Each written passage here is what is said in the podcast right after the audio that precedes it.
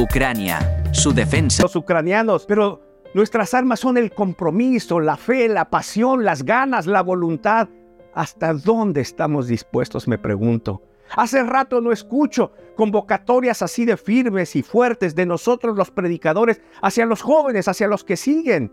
Aprovecho este programa para decirle a los jóvenes, vamos al ministerio muchachos, a ser predicadores, vamos a ser pastores, levántense los evangelistas, vengan, abracen el glorioso ministerio, el llamamiento de Dios. Vamos a dejarnos de jugar, vamos a dejar de solamente pensar en tocar el tecladito y cantar en la iglesia, vamos a ser predicadores porque hacen falta pastores, predicadores, evangelistas, misioneros. Vengan a los pies del Señor a servirles. Él no les va a fallar.